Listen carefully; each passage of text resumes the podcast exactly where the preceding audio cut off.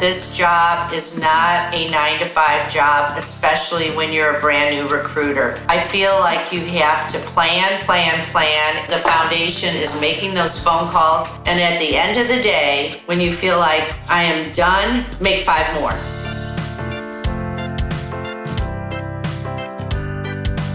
Welcome to the Resilient Recruiter Podcast. This is your host, Mark Whitby, and my very special guest today is Jennifer Poloni. Jennifer's the owner of Cascadia Search Group, and she started her career as a sales rep and then sales manager in pharma. After having kids, she decided to join her husband's recruiting agency, which was at the time part of Management Recruiters. She was a pace setter with that organization for 18 out of 20 years. Jennifer, welcome. Thank you, Mark. I'm glad to be here. Jennifer, I, have had about 10 Pinnacle Society members on the show. You were referred to me by Tyler Frisbee, a fantastic guy. How do you know Tyler? Tyler and I came into Pinnacle together. We're, we've been, we're oh. very new Pinnacle members. We've been there for about 18 months. So we were brought in together. And it was really a lot of fun to get to know him. Yeah, he's such a fantastic guy with an amazing story. Um, I'll include a link for listeners to Tyler's episode in the in the show notes. But look, tell me your story. Why did you leave a successful recruit in the pharmaceutical industry to get into recruiting? Um, great question. I um, was a pharmaceutical sales manager and I had to travel a lot because we had POA meetings and then we had meetings to prepare for the meetings with the sales reps and my children were quite small at the time. And so my husband had tried to get me to join his firm for a long time. And I, at that time, I just said, you know what, it's time. And so I was just getting to a point where I didn't want to get on a plane because I was afraid that I wouldn't come back. You know, with little kids, you just, your mind goes crazy. So it was a really good time for me to try recruiting. And I, I felt like I couldn't fail because, um, I was going to go into pharmaceuticals, which I knew really, really well. And I had a lot of contacts. So that's how it happened. Fantastic. What sort of ages were your kids when you took the plunge into recruitment? Yeah, they were really small. Um, they were two and five. Oh, fantastic.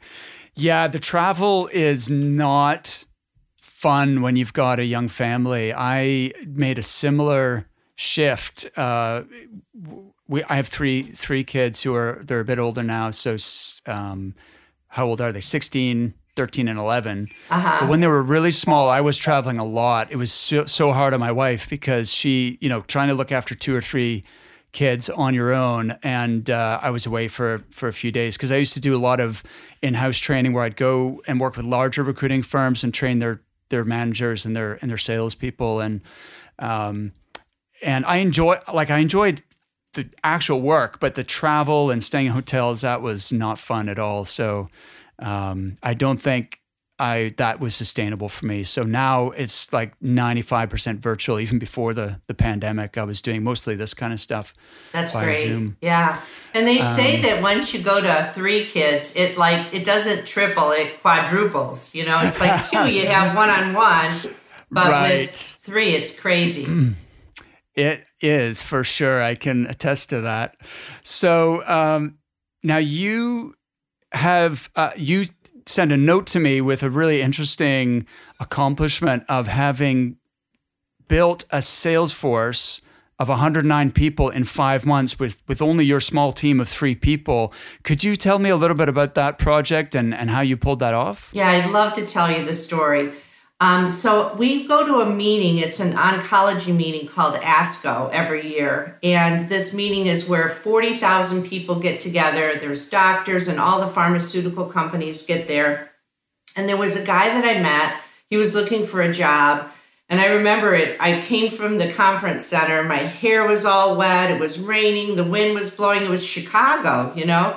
okay. in in June. Windy and, City. Yeah, and I said, "Oh gosh, I just don't want to go to this meeting," but I, you know, got my big girl boots on and went to the meeting, and we sat down and had a few drinks and got him into some processes. And then one day he called me and he said, "Hey, I uh, got another job with Puma," and I go, "Puma," and that's a shoe company, and he goes, "No, it's a biotech." And then the next thing I know, um, he says, I'm not going on your interviews. I go, you know, that's fine. And then he decided to hire us to do the um, whole process. So that connection, even though he didn't take the jobs I had him into, he decided to go with us to build that sales force. So let, let me just um, back up a second. So you attended a, you met this guy at an industry event for for oncology. That's correct. Okay, but originally he w- he came to you wearing his candidate hat. He was interested in maybe finding another opportunity. That's correct. Yeah, he had. Okay. He he was one of those top talents that when he got into the process, he had four companies looking at him, and I had him in two processes. And he mm-hmm. said, "I'm positive I'm not going to take your your jobs." And I said, "I'm going to pull you then." And he goes, "No, no, I don't want you to look bad." I go, "No, we're both going to look bad if you fly to these interviews and you don't take these jobs." Mm-hmm. And so I pulled him out of the process, which I think he was relieved because his mind was already set on this new job. And then a couple months later, he called me and said, Hey, I've got to build a sales force and I've got to do this in four months. And can you guys help us? And we were like, Amazing. We did it. Do you know, it's so interesting because it's an underappreciated client development method is to just give such an ex- exceptional service to your candidates that they, when they're hiring, they come back to you. What was it about the way that you worked with this individual that made him prefer um, Cascadia Group versus that maybe the headhunter who actually placed him in the job? That's a great question. I think he didn't go through another recruiter for the other job. I think that okay. was he just networked with the chief commercial officer and got the role. I, I think that's how that happened. Um, but I also think that I had to fly down and meet his uh, senior leadership so we went down there, a couple of us, and we did a presentation. So it wasn't that he handed it to us. We had to still mm-hmm. follow up, meet with the chief commercial officer. And the funny thing was, when we got there, I thought our presentation was amazing. And he was just like firing at it at us, you know, and I with all cylinders. And I thought, oh my gosh, he really doesn't want us to get this but the HR people liked us and it, it, all worked out in the end. But it was, I, I called him later and I said, man, you, you didn't help me at, at all with that. and he kind of just laughed and he said, well, I didn't want them to think that, you know, you had it. I wanted you to really do your, you do your due diligence and do a good job. Yes. No, that makes sense. That makes sense. So I still don't know if we've answered the question as to what it was I understand he didn't just hand it to you, but he he opened the door for you and you know sponsored you internally, and um, he must have been familiar with or have uh, have had conversations with other recruiters. So, um, you know, that's definitely worth finding out. It, it, you know, what was it about? I, I like to do a um, almost a po- not a post yeah post mortem deals that I lose. I people don't always give you feedback, but I'd like to try and ask for it to see how I can improve. Equally, when I win a new client, I, I try and ask, why did you choose us? Or why did you decide to go for it and find out what their thought process was there? But if you took a guess, what would you say is your approach to candidate? That's a great um, question, and I didn't answer it. I think what it was with that in his whole process, when he was interviewing um, with the other companies, I would pick up the you know phone when he called and we'd talk through some of the questions maybe he thought they were going to ask and, and role play and also um, you know talk about compensation information when he had questions. So i felt like i was a resource to him but believe yeah. me he didn't need my help but i think i might have been a sounding board to him um, yeah. because he is really a talented individual. And uh, if he listened to this podcast, he would say, "Oh my gosh, I I could do this in my sleep," because he's very very talented. But I, I just think I was a good sounding board, and I personally very think that's so. what helped.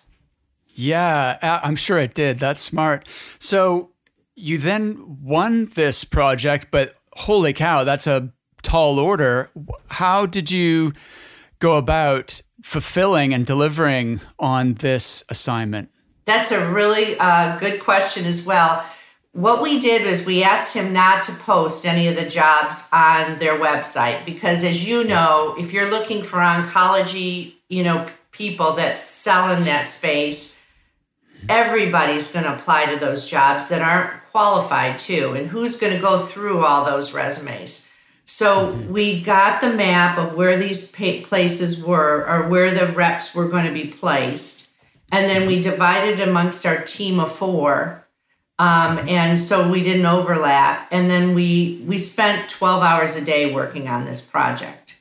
We wow. also not only did we we identify the top four candidates for them, then he did a lot of the interviewing himself. I think he he interviewed, so he was one of those workaholics that definitely was a good team member. Um, so he was on calls with us daily. We had spreadsheets to keep track of the candidates probably the hardest part, Mark, is we planned all the airfare for the candidates to meet. So in every single territory, we had to fly the candidates to the city for their face to face interviews. And there were two people for each territory. So that is, you know, 100, I mean, 200 people that you're moving around. And so I was always worried that we'd have overlap and have somebody show up in the wrong city, the wrong time. Um, but we were able to pull it all off. So we had somebody that did all the scheduling, and then we had somebody, you know, piggyback on that and just check it out and make sure that it was all, um, you know, organized and that people were where they were supposed to be. Wow, that sounds like quite a logistical nightmare. Um, we also yeah, exactly. We also had one person at each one of the um, like when they were in Chicago, I would go or my partner would go, and we would meet the candidates in the lobby. We'd share with them what was going to happen. We'd walk them to the room. We debrief after the meetings, and then we take the next candidate up. So we were really um, embedded in the whole process. Yeah. Do you know? I'm so glad you mentioned that no one does that anymore. That is, uh, you know, almost being on site, whether it's your offices or the client's offices, or in this case, it was it was in a hotel, but being there on the day of the interviews to prep and debrief every candidate on the spot and then be able to do a wash up with the client at the end is so powerful and um, we used to do that all the time and it it just increased your chances of success dramatically. And because the feedback was all live, real time, you know, um, just give you so much more insight and control over to what was what was going on. Yeah. Um, so I love that. Well, Coming Mark, back, the best yeah, part of this whole story. Okay, tell me. Is that after we did that with him, he had another build out with another company. And of course, he called us and we repeated the same process. Much smaller scope. It was only 20 representatives and we did it in six weeks. But it was just a super fun um, project because we knew each other all so well. Absolutely. Wow. 20. It's funny, if you'd had the 21st, it probably would have seemed hard, right? Exactly. But because you'd already done 100 and then it seemed like a piece of cake. You already had the processes down pat. Do you mind me asking, like, how much revenue does that represent? 109 placements? That's a great question. Um, what we did is we bundled it as a project. And okay. so, you know, if it was a sales rep, it could range anywhere. These projects, I'll, I'll say that most companies will charge anywhere from um, 10,000 to 12,000 a head so yeah. roughly about that, I would say is right the, in the ballpark. Fantastic. Um, and how did you get the buy-in from your team? Because I'm I'm sure they're great people, but 12 hours a day for you know for however long it took, it was a serious commitment on their part. How did you keep everyone motivated and kind of focused on that? It's a great question. Um, I have my partner that's in this with me. He had two kids in college um, one going to Berkeley, one going to UCLA, and I think her, you know, her all in was about 150,000 a year. So she was very motivated, wow.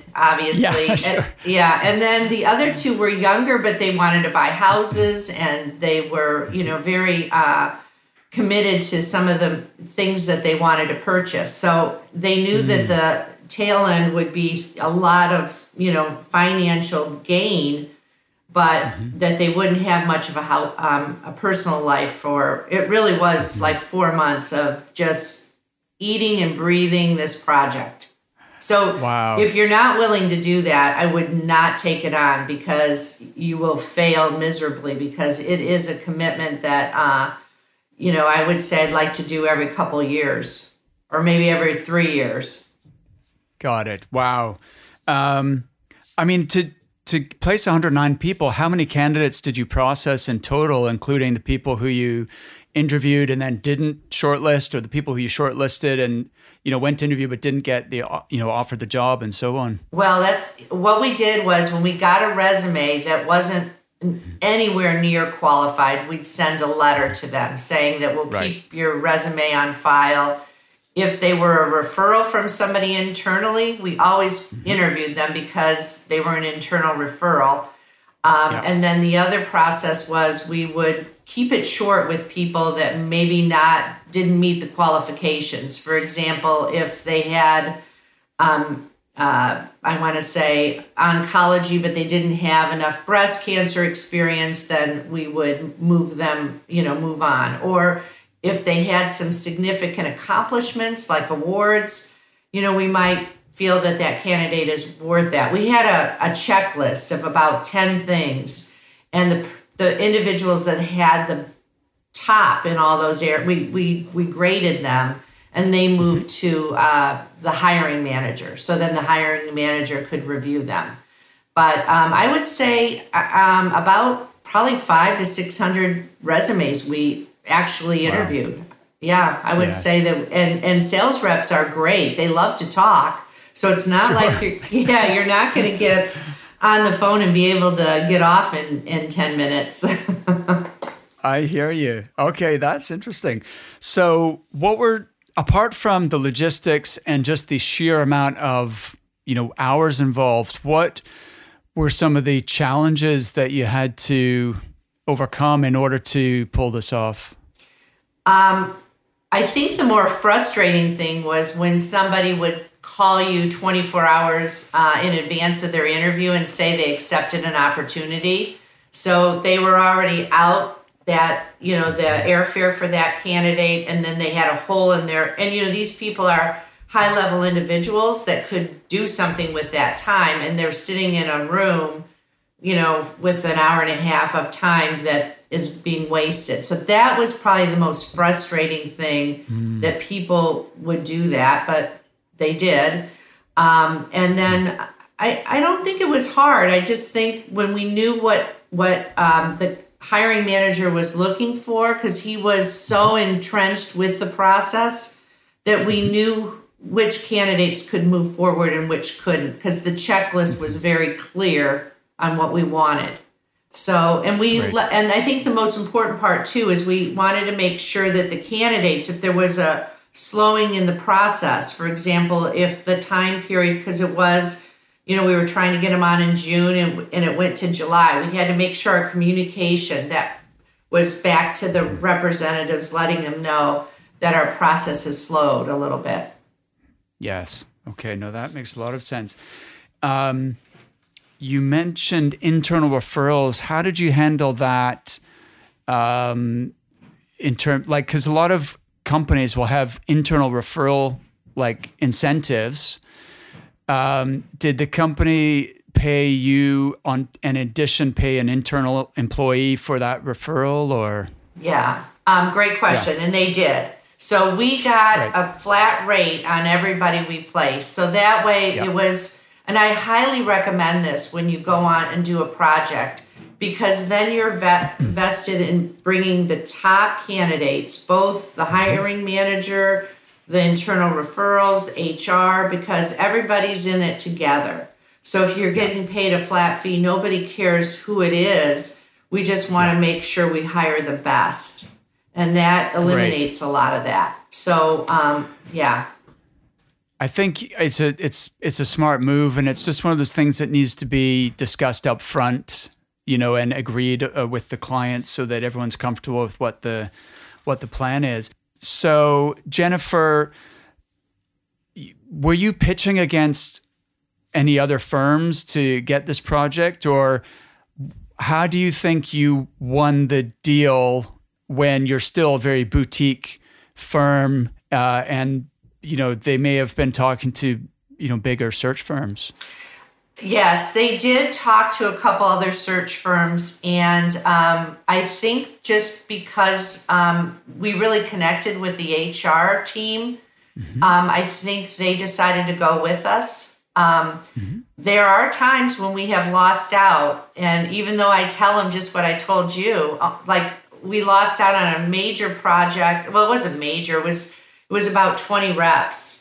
And I honestly thought they were going to go with us because we hired all of their commercial people, their marketing people. We were really in embedded into the company and um, felt like we did a great job. They really liked us. The VP of marketing liked us, but she let the HR VP decide, and they were new to the company, and he wanted somebody with more more people. So he went with a recruiting agency that had 60 and then I, I kind of looked at their backgrounds um, afterwards just because I knew who they went with. And some of them had not been recruiters for more than six months, you know? Right. And oh, so, oh, no. yeah. So, you know what? I, I, I hope they're successful, but, you know, there are companies that will not go with us because we are so small. Mm-hmm.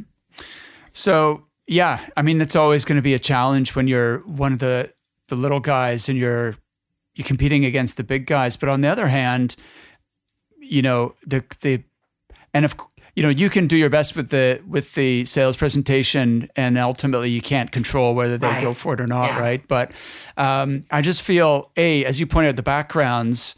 How many of these other firms are getting someone who has actually been a rep, a manager in pharma?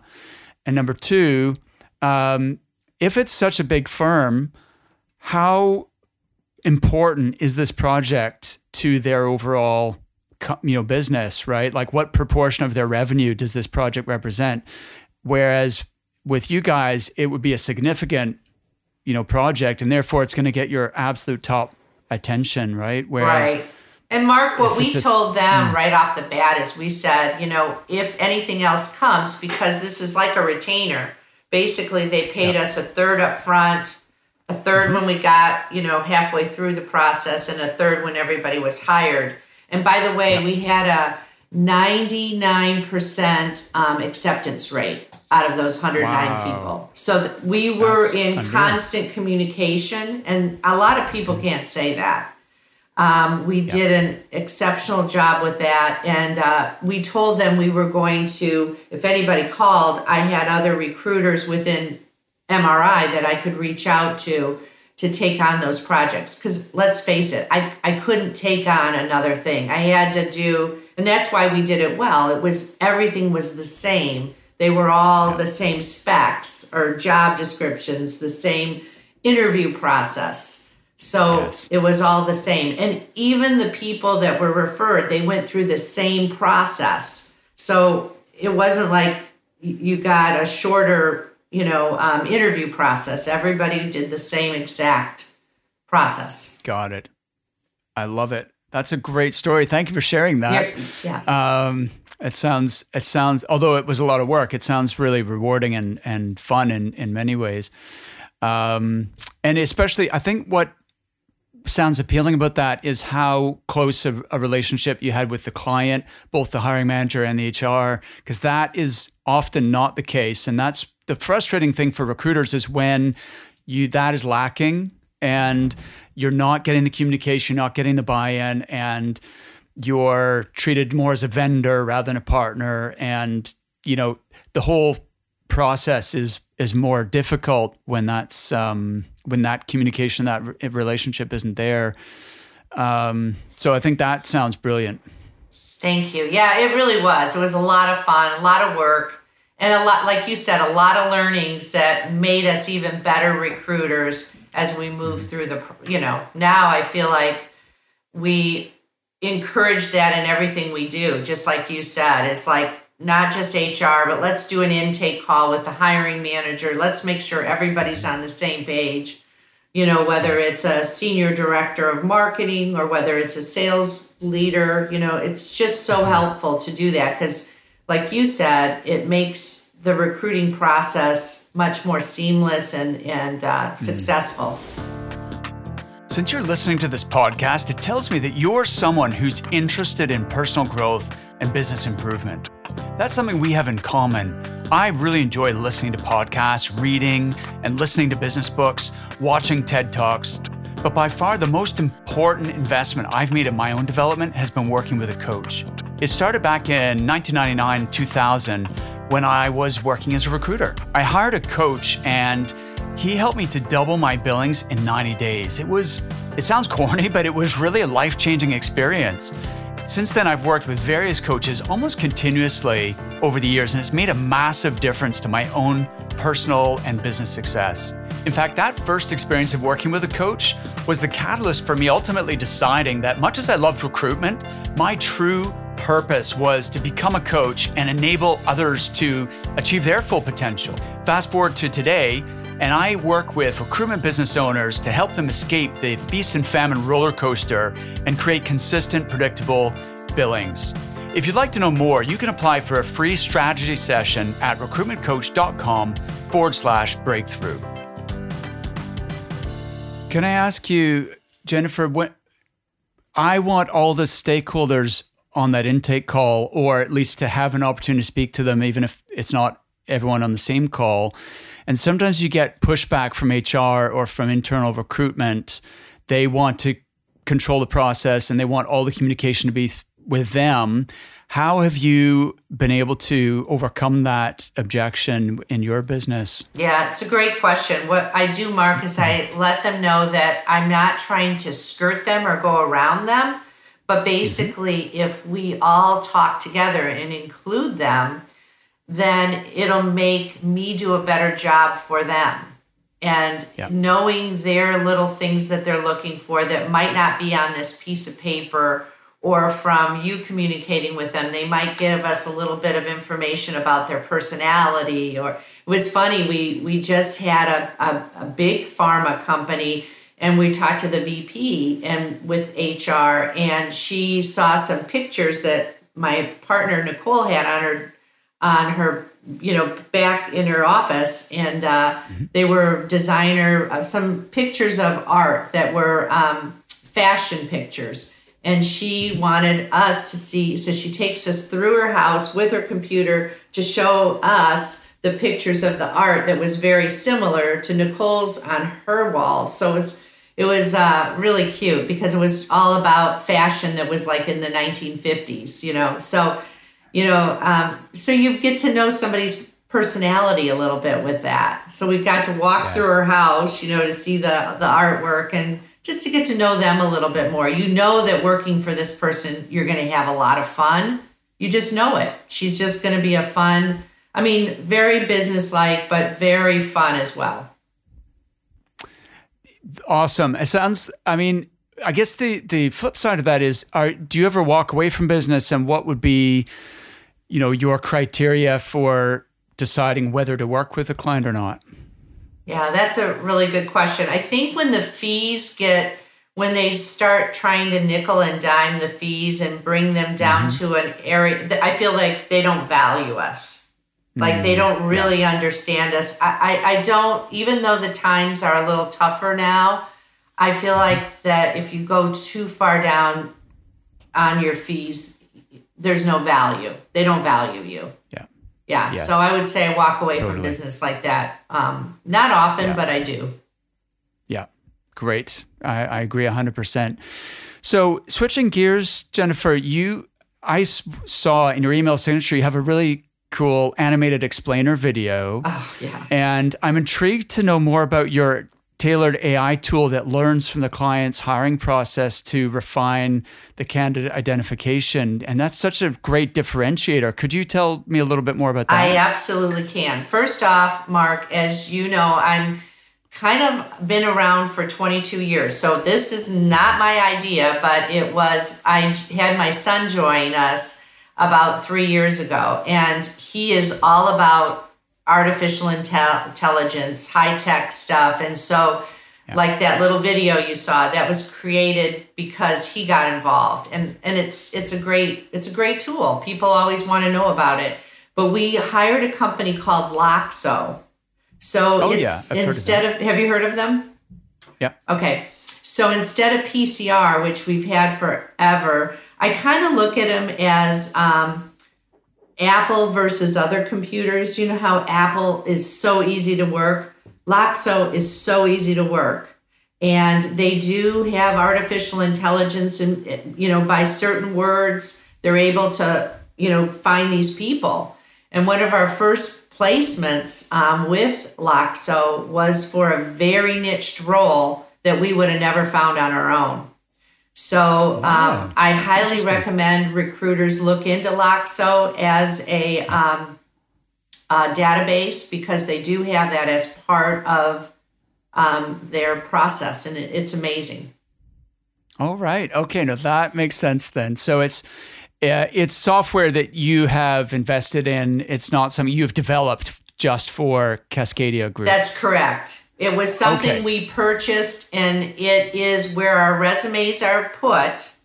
Yeah. So it's kind of like a PCR or um, yeah. a database. Bullhorn or yeah, a yeah. database with an artificial intelligence attached to it. Got it. All right. Okay, that makes a lot of sense. Well, you did a good job then in the, or your son, if he's responsible for the animated video of because it sounds really intriguing, right? Like, wow, they use AI as part of their, um, you know, candidate uh, search process, and it learns from the client's hiring, um, you know, history and that sort of thing. So that's that was well done. Um, but we Jen, do use things like Mark when we're on an intake call, for example, and somebody says, "I need a market researcher that does demand studies." Then, boom, okay. we can stick those you know those key words in there. And we're going to get people that are you know very successful in that spot. Do you know what i'm saying? It, yeah. it definitely does that. It does does work. Okay that's interesting. Um, one thing i was impressed w- with when i read your career history is how consistent you've been. Like if you were a pace setter 18 out of 20 years with mri that's unusual because most of us have good years and less good years. Um, and I'm assuming that, and you, I also know that planning is something you're big on. Could you tell me a bit about your planning process? Yes.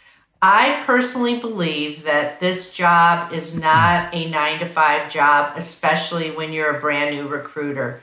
I feel mm-hmm. like you have to plan, plan, plan, and then you have to make calls, calls, calls. Now, I realize newer people are out there and they feel like emails and text messages work, but I still feel like you the foundation is making those phone calls.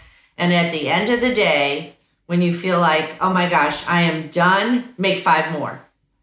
I just think it works. And always that last call of the day is always the best call. And I can't encourage that enough is to, you know, plan, um, be consistent, ask for referrals.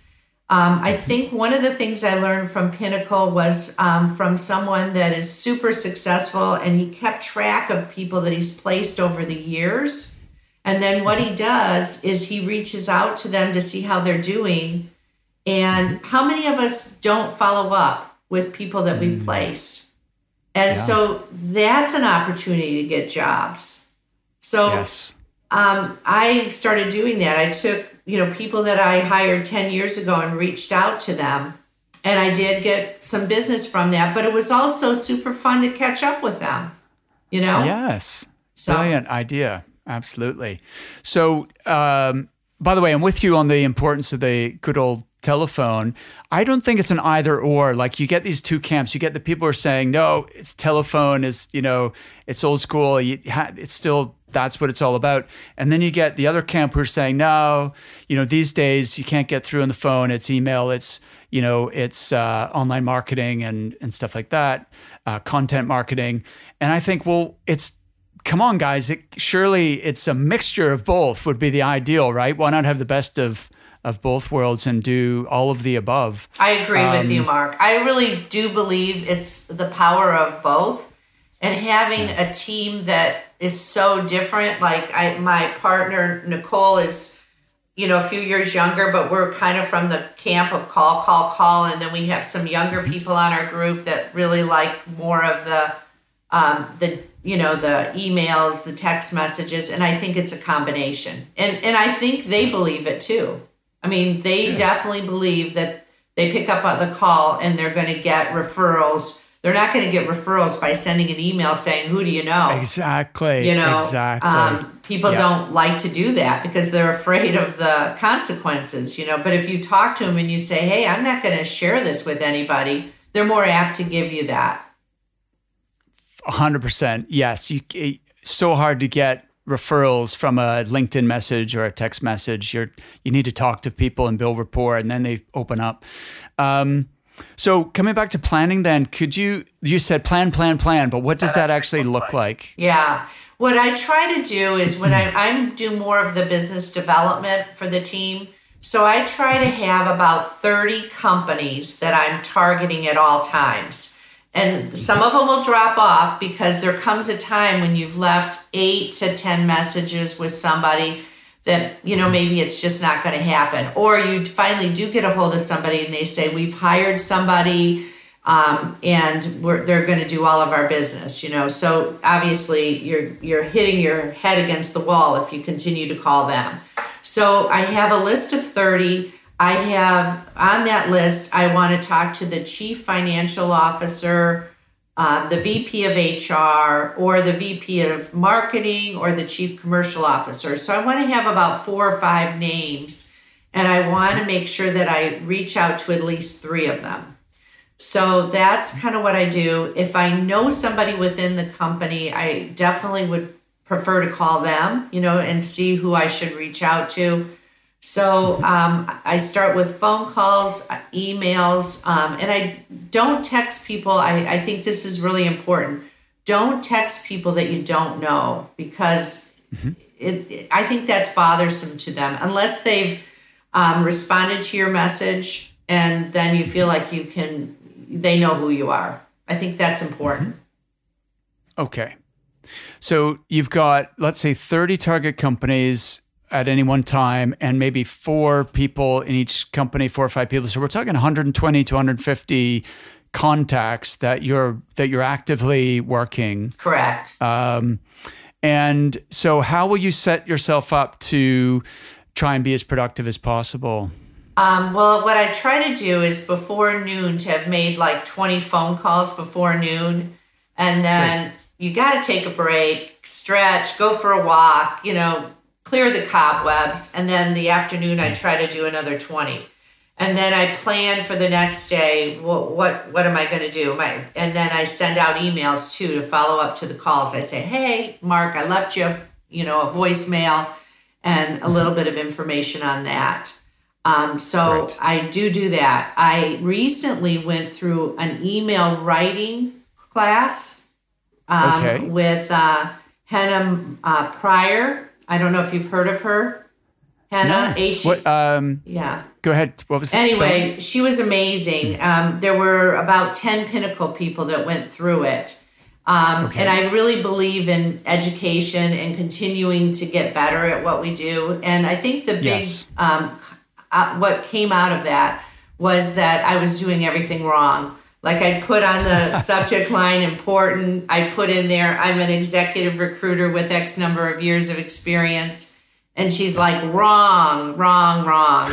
And uh, basically, she said, people don't want to hear about you, they want to hear about mm-hmm. themselves. So right. now, what I do is I say, you know, something like um, three major mistakes people make in an interview. And then that's my that's my subject line and then I go into kind of some of the things that people make a mistake about, um, you know, in the interview, you know, in the interview process, you know, bullet points. And then I let them know that, hey, um, you know, give me a call and and uh, we can touch base about your commercial recruiting needs. Huh. And it has improved. Uh, the thing that it, it's taught me is that people want to hear about themselves. So what can you yes. do for them? So you're giving them something, and they may or may not. And and I also say that I just need five minutes of their time because people's time, everybody's on a Zoom call these days, right? Yeah. So if they're going to talk to a recruiter, they think, oh gosh, that's going to be 30 minutes. So just yes. make it softer, five minutes of your time. And, um, you know, provide your calendar so that they can just make a quick, you know, introduction or email to you. Do you know what I've started doing? And I, I got this tip from uh, one of my coaching clients is instead of asking for five minutes or 10 minutes, ask for eight minutes. Oh, that's see interesting. what happens. Yeah. Yeah. Just something about it's so specific that, um, you know, whereas if you say five, everyone uses five minutes as shorthand for however long it turns out to be, right? Yeah. Um, no, that's a great idea. The other thing that uh, we're doing is doing a little bit more research to be able to personalize those emails. So the first sentence in a cold email should be about the person themselves. As you said, people are interested in themselves rather than hearing all about your career history. And so we want to find something either from their LinkedIn profile or from their company website that we can comment on that's like good news, like, I really enjoyed your recent LinkedIn post about ABC and then use that and lead into the rest of the email from there. Or you know i see that you recently got promoted to you know vp of sales. Congratulations. Or just saying something personal about them that shows that this isn't just a mass email but you've actually you are reaching out to them specifically um, you know what mark? so it takes and that's yeah. one of the things uh, hannah said in her presentation with us. Like her workshop went for seven days and it really talked about you know doing exactly what you said is put something personal about them in there and that's another mm-hmm. reason why you know when you're taking notes from talking to somebody if they say hey i'm going to be looking in six months then you can you know add that hey and when i talked to you in june you said you would yes. yeah so really good point and and you can get that on LinkedIn. Do you know there's 300 million people that use LinkedIn? So there's yeah, a lot of people there. There's a lot of information out there. And uh, so it's really important to utilize that. Agreed. Agreed.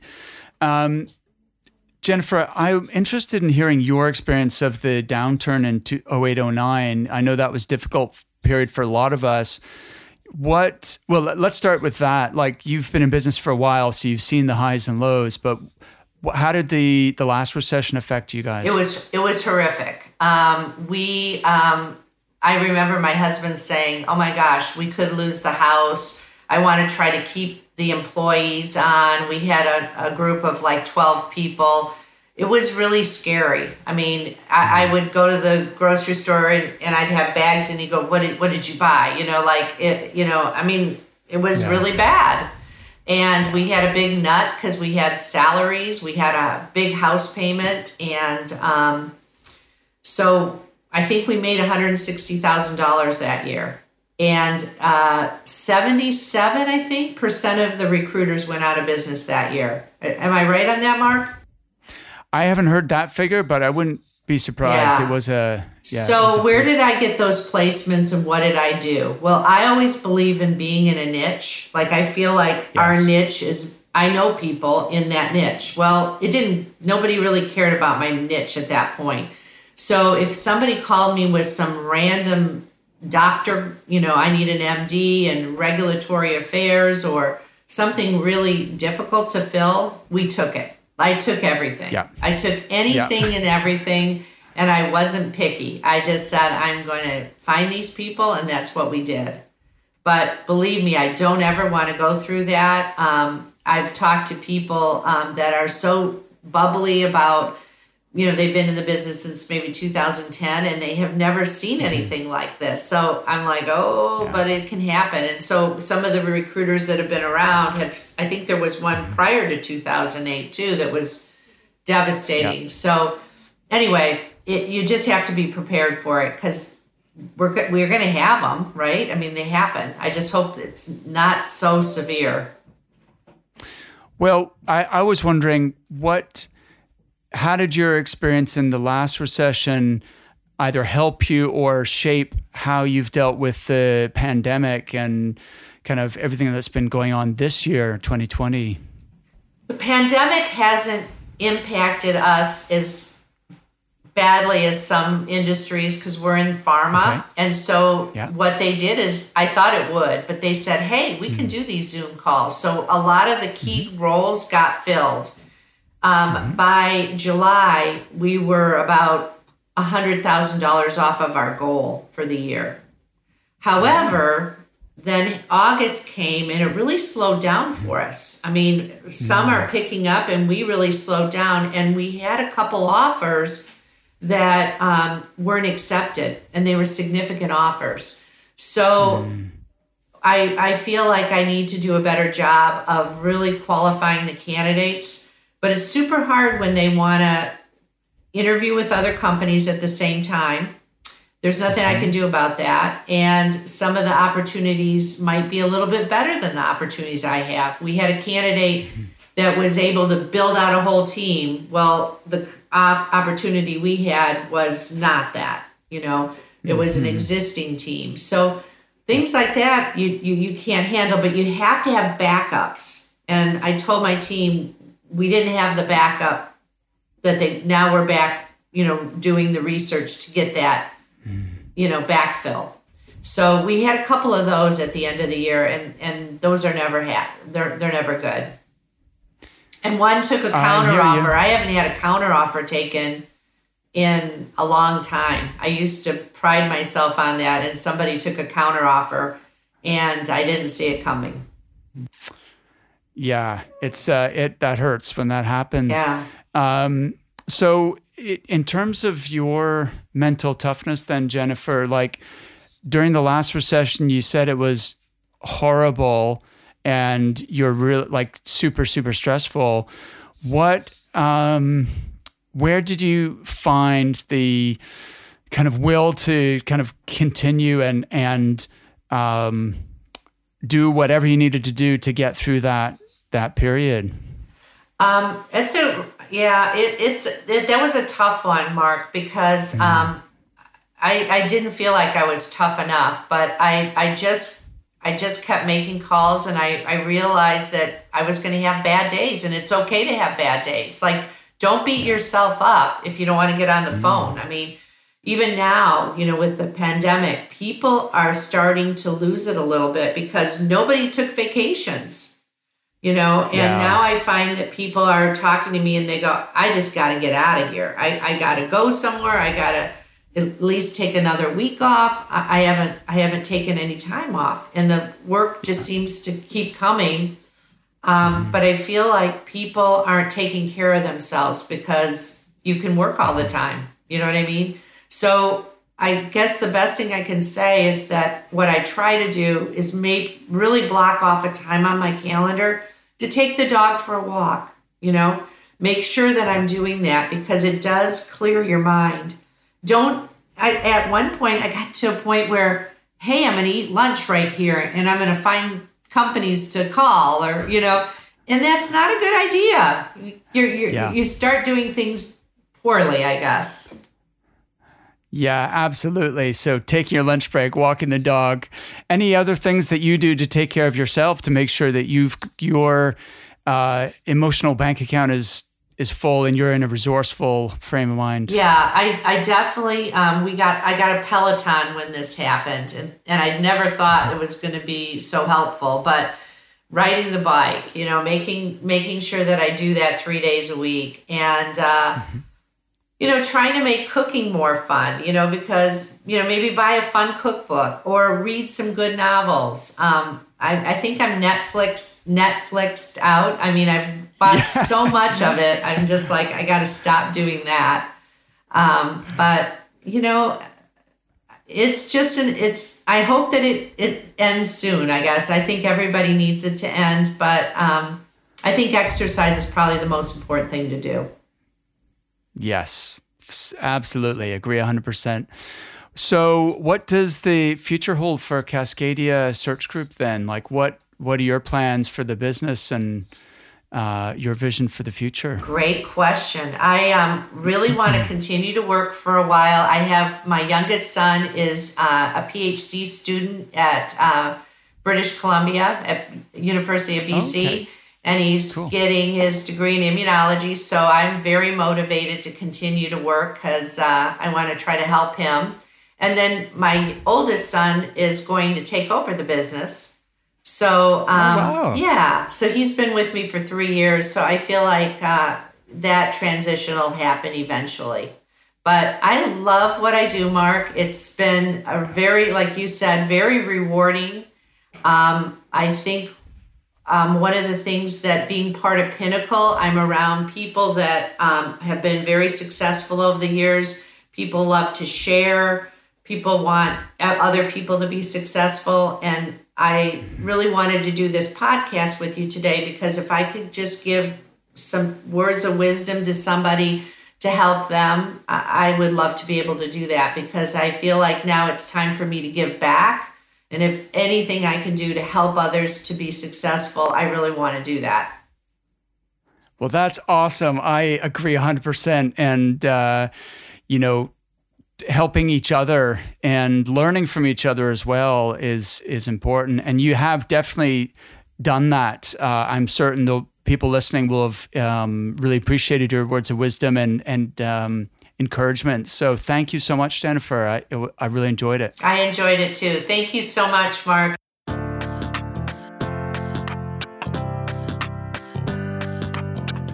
Thank you for listening. Just before you go, let me ask you one question.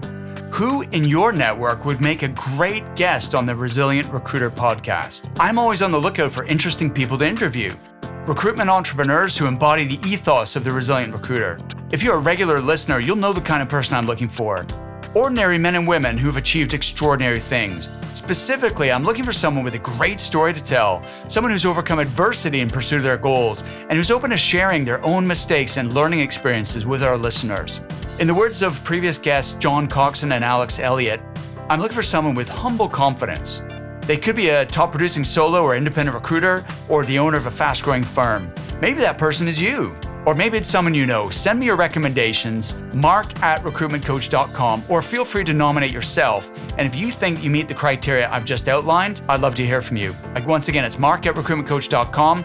Remember to hit subscribe, and I'll see you next time.